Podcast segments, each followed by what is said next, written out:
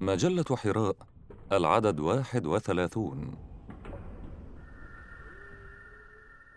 حول مفهوم الحضارة بقلم الأستاذ الدكتور حسن الأمراني.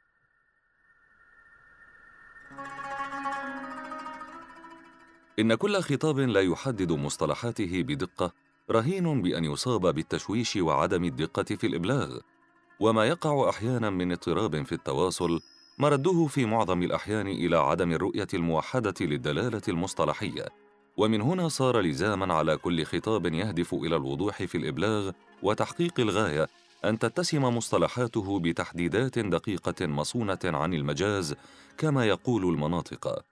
وأول ما يواجهنا في مقالنا هذا من مصطلحات مصطلح الحضارة تجعل المعاجم العربية الحضارة مقابل البداوة فجاء في لسان العرب الحضر خلاف البدو والحاضر خلاف البادي وفي الحديث لا يبيع حاضر لباد. الحاضر المقيم في المدن والقرى والبادي المقيم بالبادية. والحضارة بكسر الحاء الإقامة في الحضر عن أبي زيد. وكان الأصمعي يقول الحضارة بالفتح. قال القطامي فمن تكن الحضارة أعجبته. فأي رجال بادية ترانا؟ ولكن اللفظ لم يبقى محصورا في دلالته اللغوية الأولى بل أصاب من التطور ما جعله ينتقل من الدلالة اللغوية إلى الدلالة الاصطلاحية الواسعة. وقد كان ابن خلدون من الذين نقلوا الكلمة من مجال إلى مجال حين جعل الحضارة غاية للبداوة وعرف الحضارة في المقدمة بأنها التفنن في الترف واستجادة أحواله والكلف بالصنائع التي تؤنق من أصنافه وسائر فنونه. وفي خضم التطور الذي شهدته كلمة الحضارة صارت من أشد المصطلحات تعقيدا نظرا لتباين التعاريف التي قدمها العلماء لهذه الكلمة سواء عند العرب والمسلمين أم عند الغربيين. بل إننا نجد تداولا في الغرب لكلمتين تتقاطع دلالاتهما أحيانا وهاتان الكلمتان هما culture و civilization. في حين تشيع عند العرب كلمات ثلاث هي الحضارة والمدنية والثقافة. وقد كان لعلماء الأنثروبولوجيا المعاصرين دور في تداول هذه الكلمة الأخيرة واعطائها دلالة شمولية. نظرة الغرب إلى الحضارة. وإذا كان مفهوم الحضارة مقياسا لمستوى الإدراك وعنوانا على معطيات الأمم والشعوب فإننا نجد جملة من التعاريف منها واحد أولى التعاريف تجعل الحضارة مرادفة لمصطلح المدنية فالحضارة مدنية والمدنية حضارة.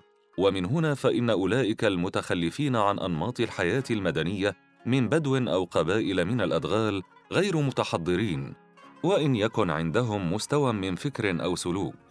وأصحاب هذا الرأي ينظرون إلى الاشتقاق اللغوي لكلمة civilization فهذه الكلمة مشتقة من الكلمة اللاتينية civilis أي المدني أو المواطن في المدينة. ثم استعملت مجازا لتدل على عملية اكتساب الصفات المحمودة لتتطور بعد ذلك وتصبح معبرة عن حالة الرقي والتقدم لدى الأفراد والجماعات. والمدنية أو الحضارة بهذا المعنى هي الخروج من الحالة البدائية إلى حالة التمدن. اثنان ويروي ويل ديورانت صاحب قصة الحضارة أن الحضارة نظام اجتماعي يعين الإنسان على الزيادة في إنتاجه الثقافي وهي تبدأ حيث ينتهي الاضطراب والقلق لأنه إذا ما آمن الإنسان من الخوف تحررت في نفسه دوافع التطلع وعوامل الإبداع والإنشاء وبعد إذن لا تنفك الحوافز الطبيعية تستنهضه للمضي في طريقه إلى فهم الحياة وازدهارها. من هنا يرفض ديورانت التفسير الذي يخرج البدو وقبائل الأدغال من دائرة الحضارة ويرى أن الهمجية هو أيضا متمدن بمعنى عام من معاني المدينة لأنه يعنى بنقل تراث القبيلة إلى أبنائه وما تراث القبيلة إلا مجموعة الأنظمة والعادات الاقتصادية والسياسية والعقلية والخلقية التي هذبتها أثناء جهادها في سبيل الاحتفاظ بحياتها على هذه الأرض. ثلاثة وذهب فريق من العقلانيين إلى أن الحضارة مرادفة للعقل نفسه إذ هي في أحسن الأحوال ثمرات العقل في حين قال آخرون إن الحضارة هي الاقتصاد وتعريف الحضارة عند ويليام هاولز هي كل ما يساعد الإنسان على تحقيق إنسانيته. أربعة وربط أرنولد توينبي الحضارة بالكنيسة الكاثوليكية مدعيا أن الحضارة الغربية هي وحدها التي تحافظ على الشرارة الإلهية الخلاقة وهي وحدها القادرة على أن تؤول إلى ما آلت إليه سابقاتها. وقد حدد معالم الحضارة بقوله إنها حصيلة عمل الإنسان في الحقل الاجتماعي والثقافي وهي حركة صاعدة وليست وقائع ثابتة وجامدة. إنها رحلة حياتية مستمرة لا تقف عند مينائها.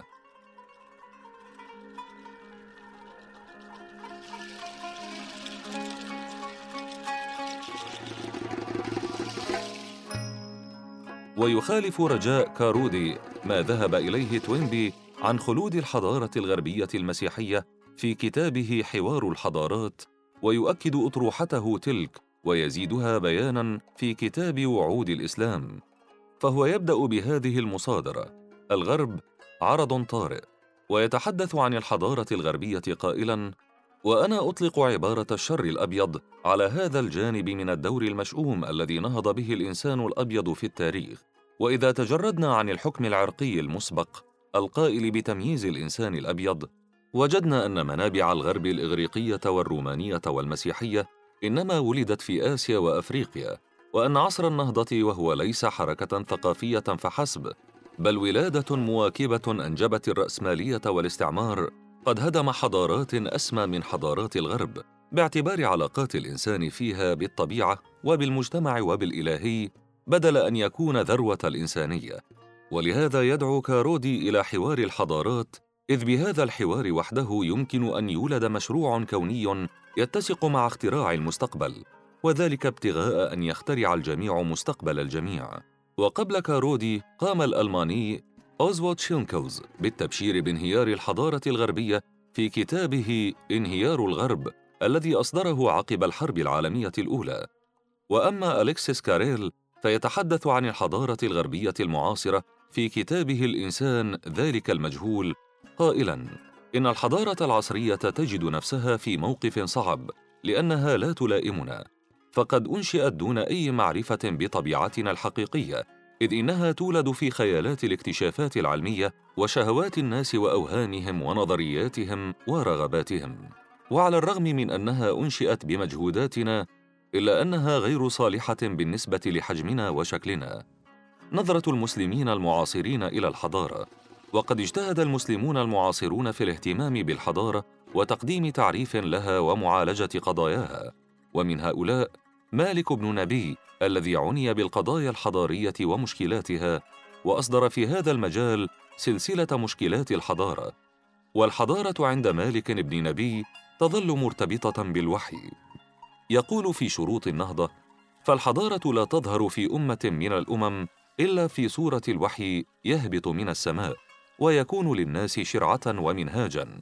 فكأنما قدر للإنسان ألا تشرق عليه شمس الحضارة إلا حيث يمتد نظره إلى ما وراء حياته الأرضية.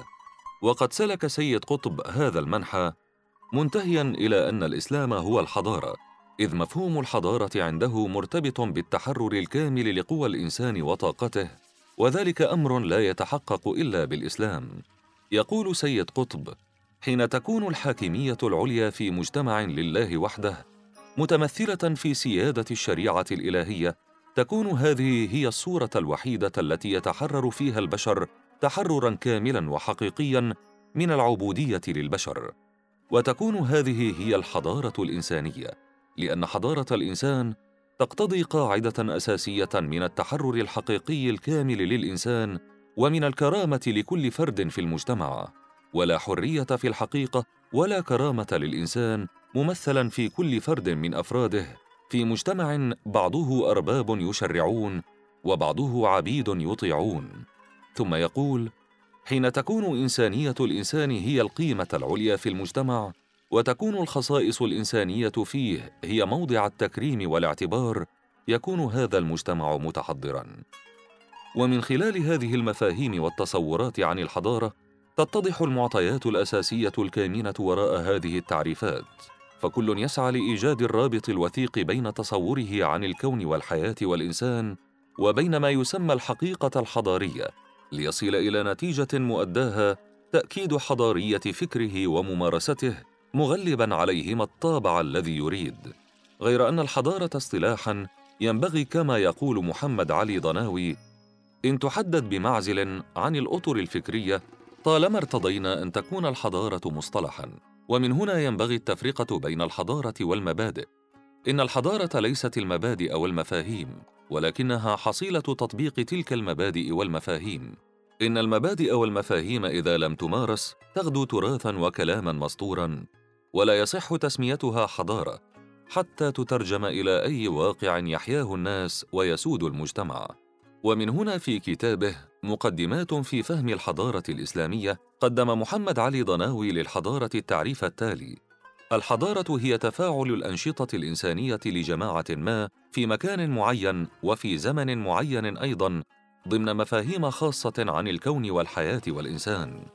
الإنسان والزمان والمكان والعلاقات الموحدة بين هذه العناصر الثلاثة هي إذن مكونات الحضارة. وقد كان هذا هو المنهج الذي اتبعه أبو الأعلى المودوي حين عرف الحضارة مطلقا بأنها إنما هي نظام متكامل يشمل كل ما للإنسان من أعمال وآراء وأعمال وأخلاق في حياته الفردية أو العائلية أو الاجتماعية أو الاقتصادية أو السياسية. وعرف الحضارة الإسلامية تحديدا بأنها مجموعة المناهج والقوانين التي قررها الله سبحانه وتعالى لكل هذه الشؤون والشعب المختلفة لحياة الإنسان وهي المعبر عنها بكلمة دين الإسلام أو الحضارة الإسلامية.